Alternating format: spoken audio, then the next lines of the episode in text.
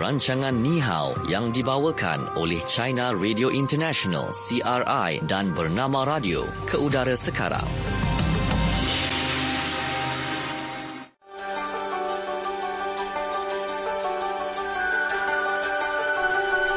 Okey, bernama radio stesen berita bisnes anda. Kita dalam program Di How yang mm-hmm. dibawakan oleh China Radio International dan bernama radio saya Natasha Aimi. Dan saya Syuhada Armawan. Uh, kita akan bersiaran lebih kurang dalam 45 minit ni untuk Betul. kita sama-sama uh, bawakan topik dalam uh, fokus China. Kemudian kita bawa fokus Malaysia, ruangan apa kata anda. Dan yang uh, amat dinantikan adalah uh, untuk kuis kenali China. Ya, betul. Yang uh, kita bawakan hadiahnya hari ini berjumlah RM100. Ya. Uh, sebab semalam tak ada yang dapat jawab jawab kan. Betul. Betul okay. lah di hari Jumaat ni. Lebih ha, sikit Jumaat, kita, nak bagi. kita nak bagi rezeki lebih sikit hari ni. Betul. Okey, jadi jangan uh, ketinggalan untuk dapatkan jawapan je sebenarnya yang kita bawakan dalam segmen Fokus di China. Ya. Okey, baik. Jadi bersama dengan rakan kita di CRI Beijing China kita ada Andika. Hai Andika. Hai, apa khabar? Baik. Ya, kami baik-baik saja. Okey, katanya hari ni Beijing cuaca mendung sikit. Uh, katanya uh, menurut ramalan cuaca mungkinlah malam ini akan turun salji, salji kal uh, kali pertama pada tahun ini. 2019. Uh, oh, uh, ya, ya, ya. Nanti okay. jangan lupa tangkap gambar mudahan. tau. Tangkap yeah. gambar. Send dekat okay. group. Kita nak tengok. Okey. Ha. Okey, okey. okay. Uh, tapi macam uh, apa pepatah di Malaysia itu hmm hujan itu rezeki kan. Yeah. Uh, jadi ya jadi salji itu menurut ramalan cuaca mungkin ada tapi tak tentu lagi. Tak tentu uh. lagi kan. Tapi hmm. kalau orang kata apa ada turunnya ataupun dah mendung macam hujan di sana uh, hujan itu salji itu adalah hujan. Yeah. Sebabnya sejuk sangat tu Betul. jadi ais tu. Ais. Ah, hmm. kan okay. kita pun kalau kata sejuk sangat dekat Malaysia ni saya rasa tak tak ramai orang mampu menahannya. Uh, tapi di di Beijing macam di utara China uh-huh. ada satu fenomena cuaca uh, itu dipanggil hujan ais. Hujan Saya ais. pernah cerita dengan kawan-kawan di Malaysia tapi uh-huh. dalam bahasa Melayu tak ada istilah yang yang agak uh, boleh dikatakan tepat uh, tentang itu cuaca macam tu. Dia uh-huh. dia turun hujan tapi belum menjadi salji tapi turunnya ais macam batu. hujan ah, ah. itu uh, uh, hujan air hujan campur ais macam yeah. ais. Ah. Pernah juga Jadi berlaku itu yang di Malaysia kan hmm. hujan ais ya, batu. Betul. Hmm. Ah kita ni sebab uh, hujan batu. Tak adalah besar sangat cuma besar macam ais batu yang biasa kita minum dengan dekat air kan. Tapi ha. bila hujan batu ni, hmm. ais batu ni dia selalunya uh, hujan tu turun bunyi pun dah lain. Ha ah. Uh, dia kelukuk kelukuk oh. kelukuk bunyi dia. Ha. Ah, okey okey. Ada juga yang yang berkesempatan macam boleh uh, kutip ais ya, tersebut ya dan betul, mereka betul. ramai yang tunjuk di media sosial. Hmm. Itulah kalau kata di Malaysia kan. Uh, itu pun tapi jarang-jarang berlaku lah. Hmm. Itu sesuatu yang luar biasa lah kalau berlaku hmm. kat Malaysia hujan ais batu ni. Kita panggil hujan batu. Hujan batu lah selalunya. Ya, uh. Sebab itu kawasan tropikal kan? Ya. Uh. Okey, baik. Uh, bukan tentang hujan yang sebenarnya kita nak kongsikan. Okey, dalam okay. uh, fokus di China. Okey, yeah. itu kita punya introduction orang kata. Uh-huh. Jadi kita mulakan uh-huh. dengan segmen pertama, fokus di China. Fokus China. Okey, baik. Untuk fokus di China pada hari ini, kita nak bawakan Expo Import Antarabangsa China ataupun CIIE kedua anjuran Kementerian Perdagangan China dan Kerajaan Shanghai yang diadakan di Pusat Konvensyen Negara di Shanghai pada 5 hingga 10 November lalu. Ia dijadikan uh, sebagai wadah untuk uh, peserta di, dari seluruh dunia mempamerkan produk yang terbaru, produk yang terbaik dan juga paling berdaya saing dengan harapan dapat lebih banyak uh, bertapaklah di pasaran China. Ya, hmm. jadi ini juga dikatakan memperlihatkan daya tarikan pasaran China dari empat aspek iaitu permintaan tinggi yang dibawa oleh penaik tarafan penggunaan 1.4 bilion penduduk Uh, ada juga fasiliti lengkap ya khususnya infrastruktur dan sistem logistik, iklim perniagaan yang makin optimum, mm-hmm. sumber inovasi yang kaya bagi memacu pembangunan berkualiti. Uh, jadi uh, apa produk yang uh, dibeli syarikat gegasi milik negara China dalam CIIE berkenaan itu yang menarik perhatian ramai kabarnya. Mm-hmm. Uh, jadi mm. uh, mungkin Radika boleh kongsikan uh, produk-produk yang dibeli uh, oleh syarikat milik negara China dalam CIIE itu. Okey, uh, walau bagaimanapun CII kali kedua sudah berakhir uh, hampir 20 hari. Tetapi apa yang uh, itu syarikat gergasi milik kerajaan uh, atau milik negara China apa yang mereka beli uh, itu amat menarik perhatian uh, itu bukan sahaja rakyat China dan rakyat seluruh dunia. Kerana China dulu menjadi negara ekspor sekarang men, itu uh, berusaha menjadi negara uh, pengimport yang besar bagi ini boleh uh, men, men, merangsang pertumbuhan ekonomi seluruh dunia.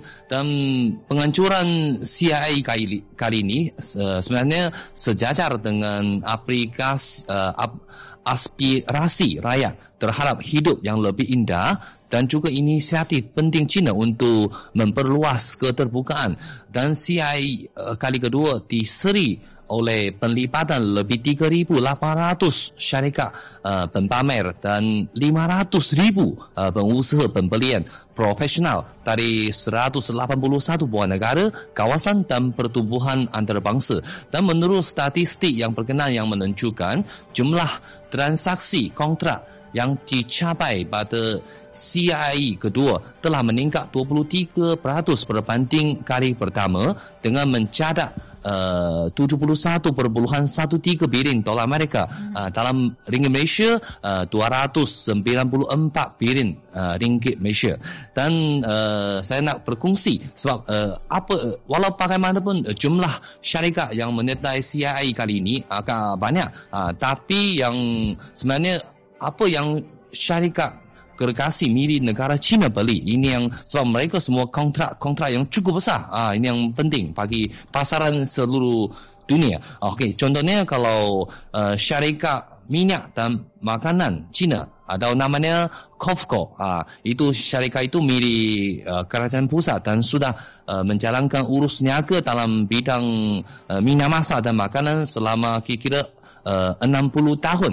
Jadi syarikat itu uh, nak membeli macam-macam makanan dari seluruh dunia untuk memenuhi permintaan uh, pengguna di China uh, seiring dengan penaik tarafan penggunaan di China uh, contohnya uh, uh, itu itu uh, permintaan pengguna China terhadap uh, kualiti uh, barang semakin tinggi dulu uh, kita waktu kalau kita pengguna China pergi pasar raya eh ambil yang eh telur. Uh, kita ambil yang murah. Mana mana yang tengok mana yang murah. Tetapi sekarang pengguna di China pergi pasar raya cari yang uh, ini yang telur tadi negara mana? Oi sangat besar dan berkualiti. Oi itu ambil, uh, itu ramai orang memilih uh, produk macam itu. Hmm. uh, uh, dan uh, contohnya susu uh, minyak masak dan juga yang baik untuk kesihatan dan berkualiti.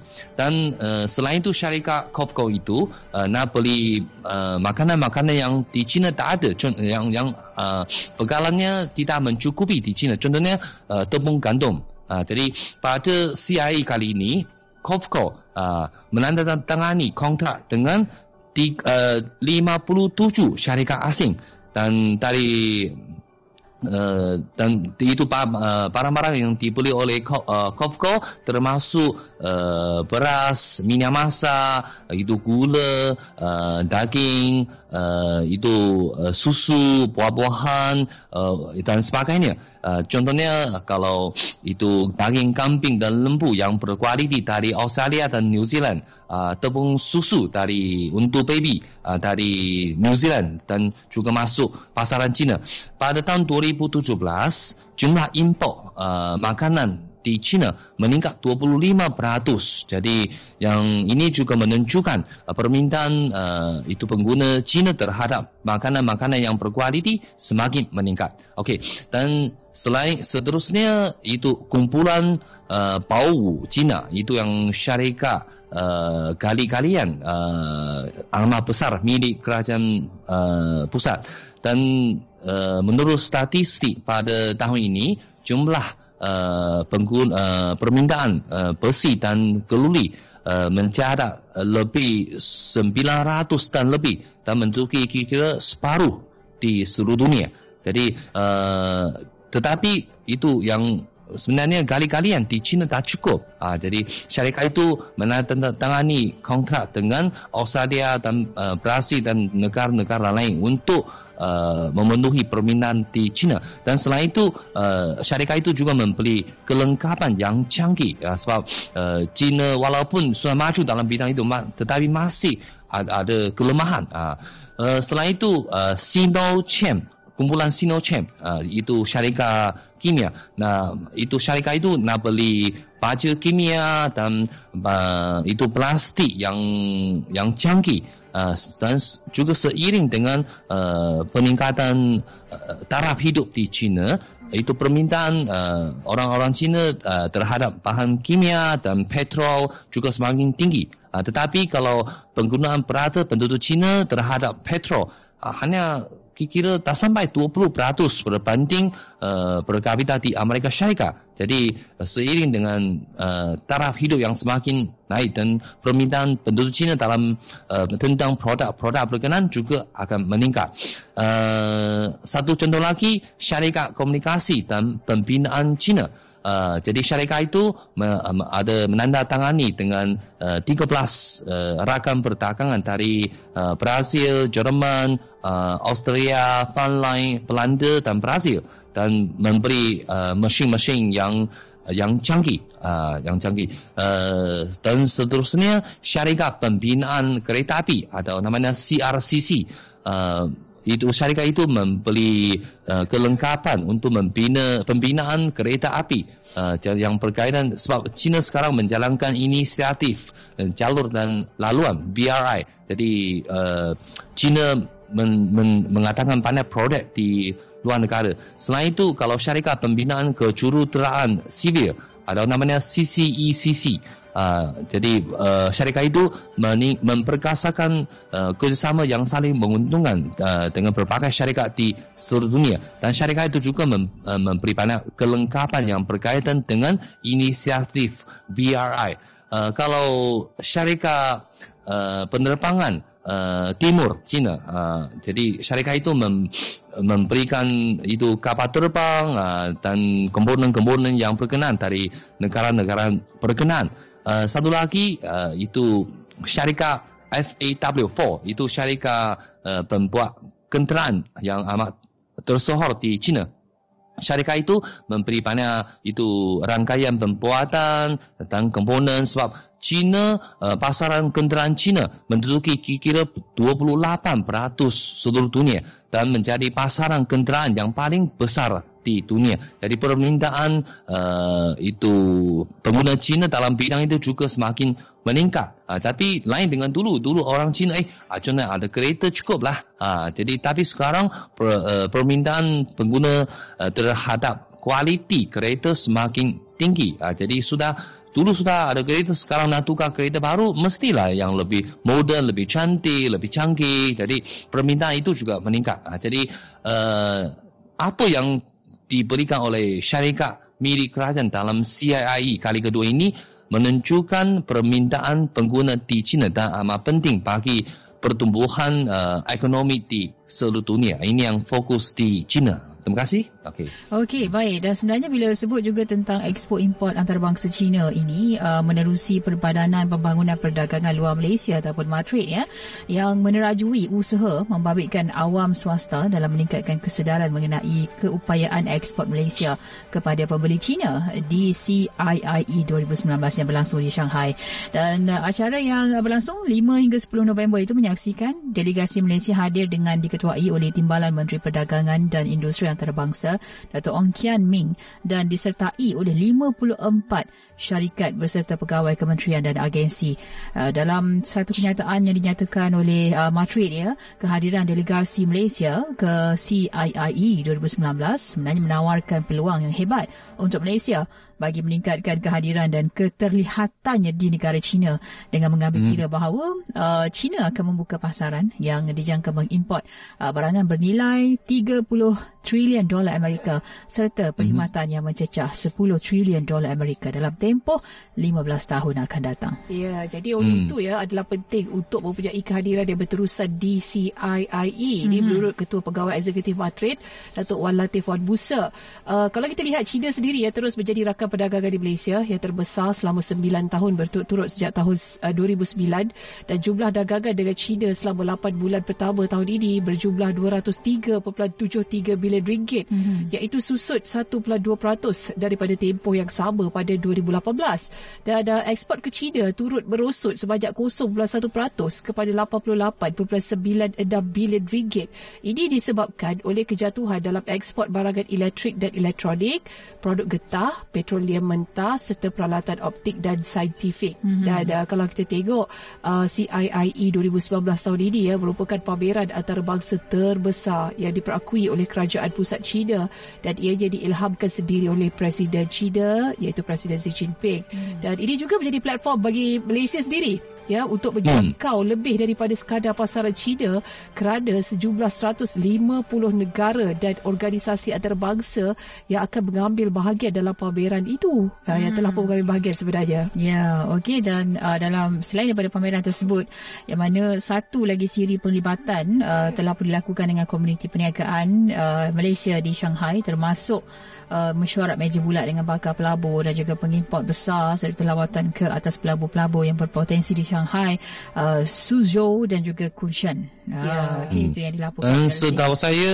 setahu saya sekarang ini kalau makanan dari Malaysia sudah popular bagi pengguna di China. Contohnya hmm. uh, makanan ringan, uh, kopi putih, hmm. sarang burung. Jadi uh, sebab orang China mak menjaga memberikan perhatian tinggi untuk uh, tentang penjagaan kesihatan. Jadi yeah. sarang burung dan herba di Malaysia uh, dan uh, tentulah durian dan produk-produk berkenaan. Yeah. Uh, udang udang udang harimau uh, itu sebenarnya yeah. sudah sudah popular di bagi pengguna Cina dalam uh, itu niaga senang dapat. Uh, tapi uh, sebenarnya macam Malaysia terkenal dengan minyak kelapa sawit. Uh, hmm. Tapi uh, minyak kelapa sawit dan uh, produk-produk yang berkenan itu kalau im, uh, ekspor ke China masih uh, kurang memuaskan. Mungkin boleh diteroka lagi. Dan dan juga Malaysia melalui uh, CII kali kedua ini uh, berharap uh, itu mempopularkan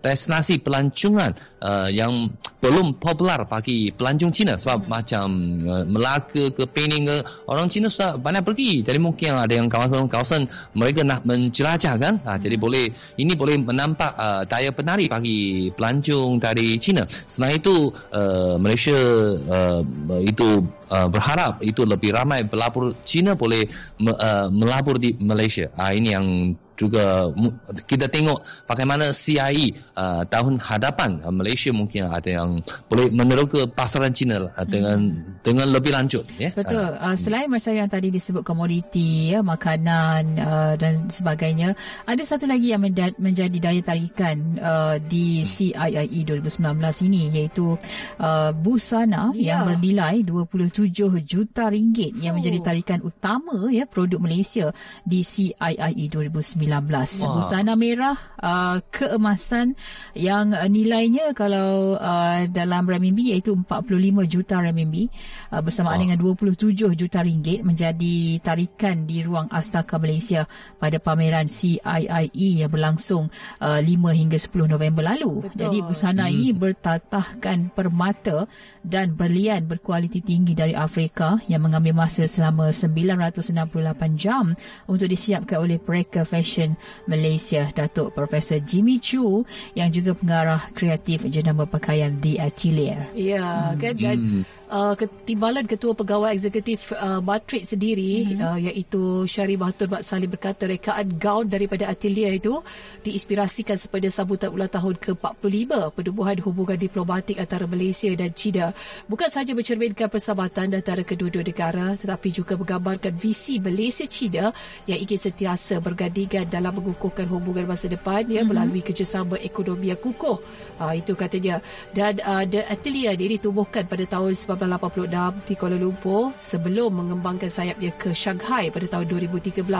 Jadi jenama itu sering menjadi pilihan golongan berpengaruh uh, ya serta artis-artis terkenal di China. Ya, uh, cukup orang kata ya. menjadi daya tarikan lah ya bila disebut tentang jenama di Atelier ini yang tidak asing lagi bagi apa uh, dalam kalangan uh, golongan berpengaruh contohnya selebriti ya Betul. di uh, negara tersebut. Jadi uh, ini antara tarikannya yang uh, mendapat orang kata perhatian yang cukup ramailah uh, pada CII 2019 ini iaitu busana merah keemasan nilainya 27 juta ringgit. Rekaan Profesor uh, Datuk Profesor Jimmy Chu. Wah, luar biasa.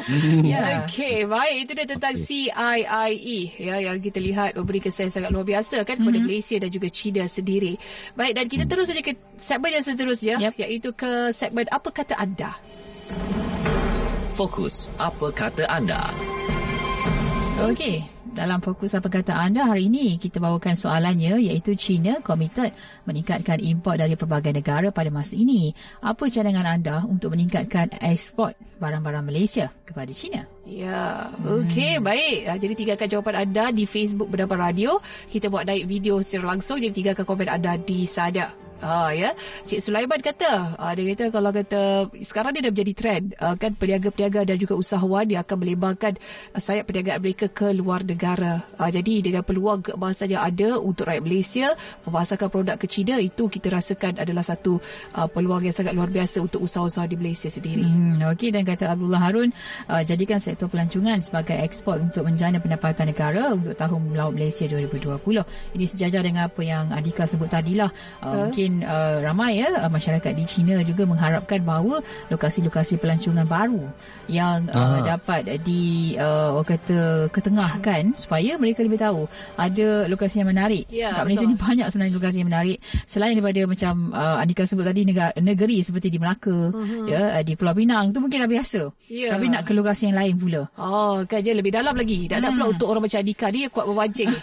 uh, saya rasa lagi laut-laut dia perlu Andika uh, ketahui. Terukai terukai ya terukai ya ya betul ada banyak lagi sebenarnya hmm. okay. tapi pada laut mungkin tidak ada uh, uh, prasarana hmm. untuk orang itu pemancing uh, atau penginapan ke boleh buat boleh sebenarnya hmm. mana boleh buat untuk menarik lebih ramai pelancong dari China uh. kita ada beberapa juga uh, resort eh, tak kira lah di kawasan tumpuan pelancong ataupun di kawasan uh, kampung kalau di Perak eh, ada satu uh, kampung atau tempat tu nama namanya Kuala Sepetang. Ada satu resort yang dibangunkan di situ. Kalau Andika pergi, Andika akan rasa macam selesanya kerana boleh memancing terus dari bilik. Hmm.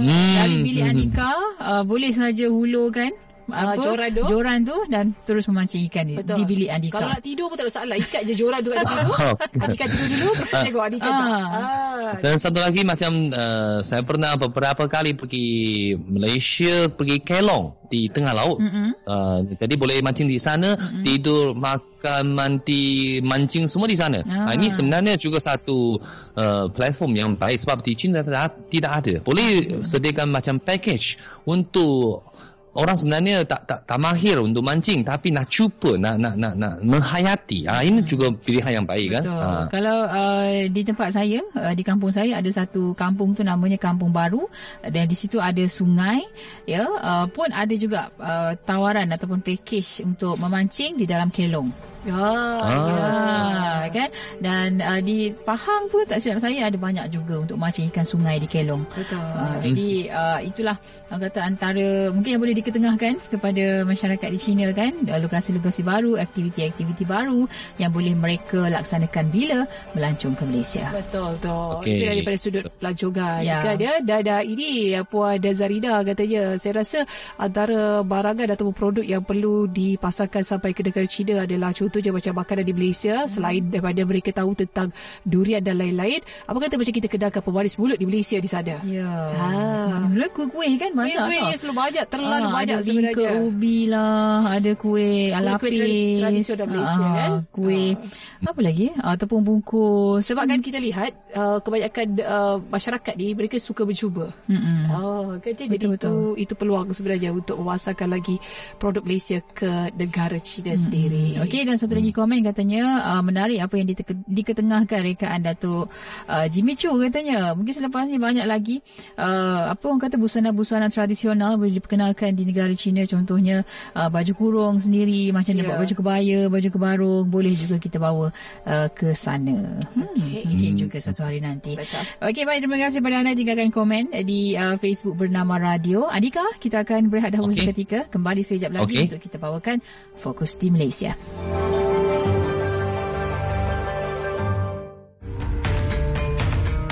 Anda kaki melancong Suka melawat ke tempat-tempat menarik serata dunia? Pastilah momen-momen indah sepanjang perjalanan wajib anda abadikan sebagai kenang-kenangan. Jom sertai pertandingan video pendek Anjuran Pusat Kebudayaan Cina CCC di Kuala Lumpur dan anda berpeluang memenangi hadiah wang tunai RM5,000 dan tiket penerbangan ulang alik ke China dengan tema China Beyond Your Imagination. Mari rebut peluang ini dengan menghantar video kreatif anda. Durasi bagi setiap penyertaan adalah di antara 1 minit hingga 5 minit dan setiap penyertaan mestilah menepati tema dengan membawa mesej perkongsian pengalaman yang terindah dan terbaik semasa berada di China. Muat naik video pendek anda di Facebook beserta hashtag China Beyond Your Imagination, hashtag CCCKL Video Contest 2019 dan hashtag Visit China. Selain itu, hantar penyertaan lengkap di laman Facebook China Cultural Center di Kuala Lumpur. Tarikh tutup penyertaan pada 9 Januari 2020. Jadi tunggu apa lagi? Sertailah sekarang.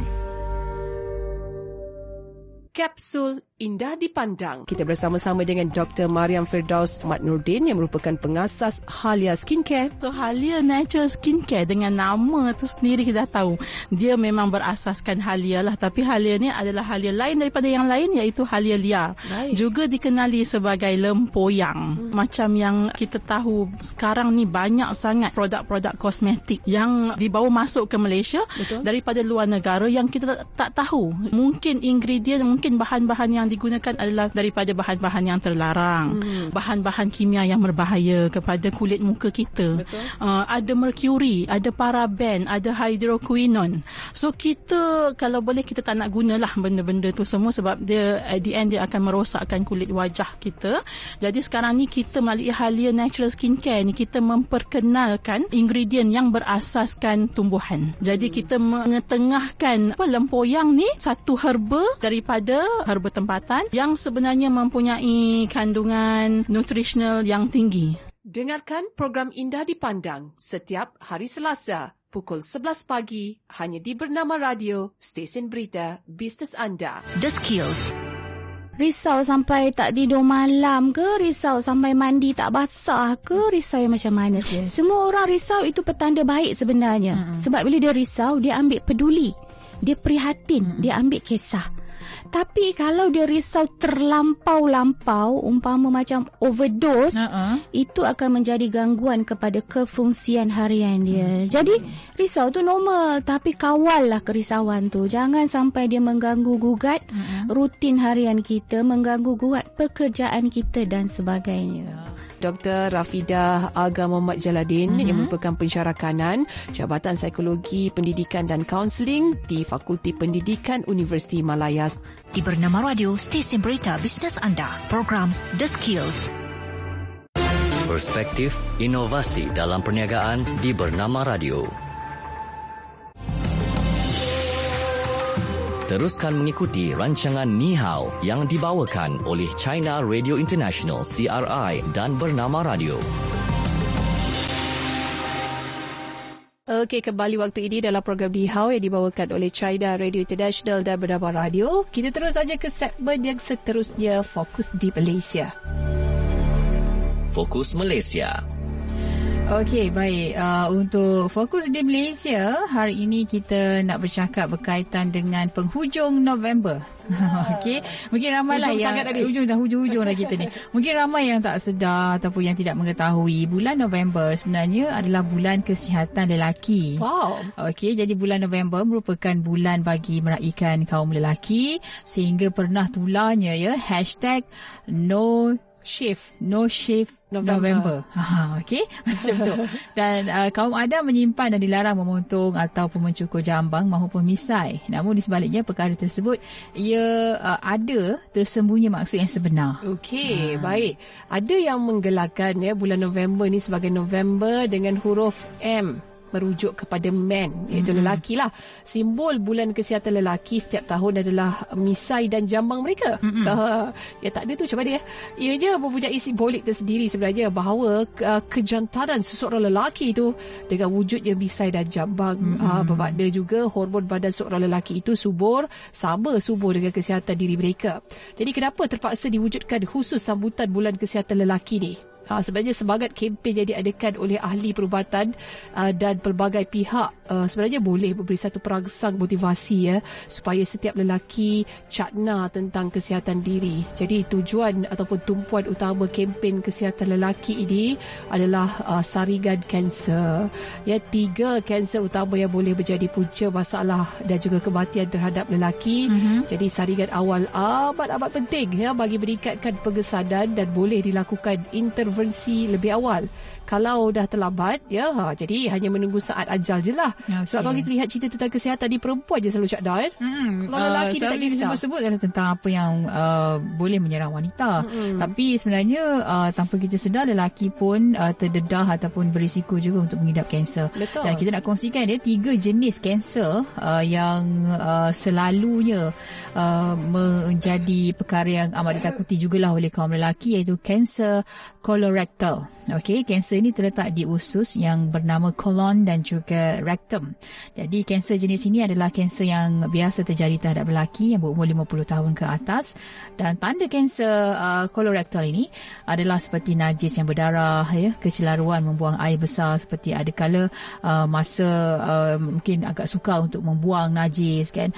Dan ada kalanya uh, agak cair dan ia berlarutan dalam satu tempoh yang lama. Uh, dan adalah dicadangkan juga bagi setiap lelaki yang sudah pun mencecah umur 50 tahun melakukan saringan kolonoskopi ataupun teropong kolon dan setiap lima ia, ia disarankan 5 hingga 10 tahun lah ha, dilakukan jadi lelaki juga boleh buat saringan yang tidak uh, invasi melalui pemeriksaan najis. Jadi klinik kesihatan tertentu ada fasiliti ini untuk melakukan ujian saringan. Jadi yeah. silalah bertanya kepada yang pakar. Okey. Yang Dan kedua? yang keduanya adalah uh, kanser prostat. Uh-huh. Okey, prostat ni adalah satu kelenjar kecil yang terdapat di bawah pundi kencing lelaki. Jadi apabila masuk umur 50-an, lelaki mempunyai risiko menghidapi kanser prostat. Dan dikatakan satu daripada sembilan lelaki akan berisiko kanser prostat dalam kehidupan mereka. Manakala uh, kanser prostat ni adalah kanser pembunuh utama di Amerika Syarikat tiga tanda yang menunjukkan ciri-ciri seseorang itu disyaki mengidap kanser prostat ialah terasa ingin selalu kencing sedangkan pundi kencing tak penuh mm-hmm. ya uh, apabila kencing terpaksa digagahi meneran kerana air kencing sukar untuk dikeluarkan yeah. okey dan seterusnya apabila dah selesai buang air air ya uh, terasa tak puas pula Ah, kerana masih berbaki rasa macam ada lagi air kencing dalam pundi kencing kita. Betul. Hmm. Kan ya macam tak keluar habis lah. Yeah. Dan kalau dibuat ujian air kencing ya kemungkinan mengandungi darah juga. Jadi lelaki yang mempunyai tanda-tanda tersebut uh, juga berjalani pemeriksaan lanjut ya seperti pemeriksaan digital prostat dan mm-hmm. ujian darah saringan kanser prostat juga. Jadi kena berjumpa dengan doktor ya untuk pemeriksaan secara terperinci dan berbincanglah dengan doktor. Mm-hmm. Okey, kemudian apa lagi? Kanser paru-paru. Yeah. Ha, ya kanser paru-paru lah kanser kanser yang paling digeruni kerana ia kanser yang paling kerap berlaku pada lelaki. Punca utama je ya uh, bila apabila lelaki itu adalah perokok tega. Uh, jadi semua ahli perubatan berkakuinya dan berkempen kepada seluruh umat ya supaya berhenti berokok. Uh, namun hakikatnya manusia tetap juga kata keras kepala kan dan terus juga melawan nasihat doktor. Jadi nak buat macam mana? Jadi sempena dengan kempen November ini, uh, jom kita sama-sama ya mengambil cakna tentang kesihatan lelaki. Kaum wanita juga boleh membaikan peranan dalam um, menyuruh kan menyarankan suami kan adik beradik lelaki ke kan saudara mara lelaki. Contoh kalau yang berokok tu berhenti berokok. Mm-hmm. Uh, kalau ada dah rasa macam ciri-ciri tadi macam Shusha tu kan cepat-cepat ajak mereka jumpa doktor sarankan mm-hmm. mereka. Kalau terdapat tanda-tanda kanser seperti yang dibincangkan, nasihatkan mereka agar bertemu cepat-cepat doktor. Hmm, Okey, ada yang gosip juga uh, lelaki ni pun antara golongan yang uh, terdedah uh, kepada kesihatan mental. Ya, ya uh, tu yang kadang-kadang kita mungkin ingat macam perempuan yang paling teruk kena masalah mental tapi sebenarnya lelaki, uh, lelaki juga. juga berisiko uh, berdepan dengan masalah seperti itu. Betul tu. Hmm. hmm. Okey, baik. Itu dia untuk fokus di Malaysia. Ya. Baik uh, kita tu sebabnya kenapa November Kalau M macam November. Ah, uh, dia November. Uh, November. dia macam dia macam kadak-kadak lah sebut. Uh, November. Ah, uh, ya November. Ah, uh, November. Okey. Okey, baik. baik. Saya rasa dah tak sabar dah pendengar-pendengar kita. Hmm. Kan nak cuba menjawab soalan dalam kuis kedali Cina waktu ini. Sekaranglah uh, peluang untuk anda. Kita dengarkan dulu soalan daripada Andika. Silakan Andika. Silakan Andika.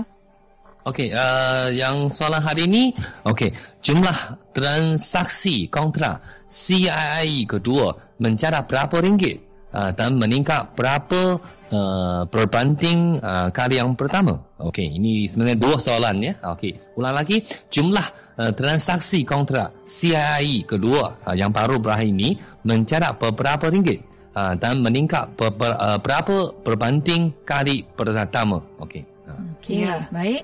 Jumlah transaksi kontrak CIIE kedua mencatat berapa ringgit dan meningkat berapa berbanding kali pertama. Ya, okay. 0326927939. Okey, baik kita tengok siapakah yang bertuah untuk menjawab soalan pada hari ini dalam mm-hmm. kuis kenali Cina. Okey. Okay, wang tunai RM100 menanti betul. anda kalau anda jawab dengan betul pada hari ini. Okey, kita ya. bersama dengan rakan kita. Hello, siapa di talian? Siapa? Siapa? Hai. Apa soalan dia? Okay. Uh, soalannya, jumlah uh. transaksi kontrak CIIE kedua mencatat berapa ringgit dan meningkat berapa peratus berbanding kali pertama? Oh, berapa ringgit itu uh, dalam US dollar atau yuan itu Malaysia ni kan? Ringgit berapa ringgit? Ringgit Malaysia. Ringgit Malaysia. Soalan dia berapa ringgit? Oh, berapa ringgit? Ya. Yeah. Uh, berapa ringgit ialah saya ingat uh, 294 bilion lah. Again, one more time. Sekali lagi. 294. 294. Okey, peningkatannya berapa peratus? Ah, tinggal 28 dah tak silap saya. 28. Ah. Okey, baik kita tanya dengan Andika. Silakan Andika. Bagaimana? Sorry, yang jawapan pertama betul, tapi kedua salah. Ha. Okay. Kedua. Uh, itu. Boleh daftar tu. Sorry? 25 25%. Saya Adika 20 salah, pun salah lagi. salah juga. pun salah. Okey kita bagi peluang kan kepada okay. pendengar-pendengar yang lain. Terima kasih Cik Eng okey baik. RM100 menanti anda. Waktu ini uh, sekali lagi soalannya kita nak bawakan jumlah transaksi kontrak CIIE kedua mencatat berapa ringgit dan meningkat berapa peratus berbanding kali pertama Hmm. Okey, okay, 0326927939. Okey, pembagian terakhir waktu ini yang boleh mencuba uh-huh. untuk memberikan jawapan yang tepat RM100 menanti anda semua. Ya. Yeah. Okey, ya, baik. Ya, kita bersama-sama dengan siapa tu? Panggil ini. Ah, Hello. saya Sarifuddin bin Udin dari saya. Iya, Encik Sarifuddin. Ya. Silakan. Okey, jawapan yang pertama 294 bilion. Ringgit. 294 uh-huh. bilion. Okey. Okey, peratus dia ialah 23. 20 23 peratus. Okey. 23 peratus. Ya. 23 peratus. 23 peratus. Alright, ya, alright, alright. Jangan sampai dia keluar bahasa ya, Tamil. Baik, baik. Okey. Bagaimana, Bagaimana Adika? Okey, Syabas. Betul, betul. Betul. Terima sekali, Cik Sharifudin. Ya, RM100 Sebab menjadi... saya takut 23 jadi 27 tu. Betul, betul. Oh, okay, okay. Kadang-kadang dia kita tersalah dengar. Typo 23. 23 apa? 23 apa, Andika? Dalam bahasa Mandarin? Ah, siapa oh, jawab. Dalam bahasa... Dah lama dah. Uh. Eh, saya nombor ni belum hafal lagi. Oh, Okey. Okey, terima kasih. Baik. Okey, tadi Cik Budin. Itu dia. Okey, baik. Kita akhirnya dapat dah pemenang kita hmm. yang memenangi RM100 untuk kuis kedali Cina pada oh, hari ini. Boleh buat pergi holiday tu. Seronok dah cik sekolah ni kan. ha, boleh bawa anak-anak makan best. Okey. Ha, okay. Baik, nampaknya kita, ini saja masa yang kita ada, Syu. Mm-hmm. Dan juga Dika. Kita akan bersama-sama lagi minggu depan. Okey, ada RM50 okay. kembali untuk anda semua dalam kuis kedali Cina. Yeah. Kita mewakili penerbit Ni Hao. Kita ada Hazy Rahim. Daniel dan terima kasih juga kita ucapkan kepada Adika. Selamat berhujung minggu Adika. Okay. Okey, uh, kalau malam ini Saji turun, saya hantar gambar, gambar ya. Ya, betul. Silakan. Okey, okay, baik. Okey, uh, terus dengarkan bernama radio stesen berita bisnes anda. Okey, ya. Adika, bye-bye. Bye. Okey, bye-bye.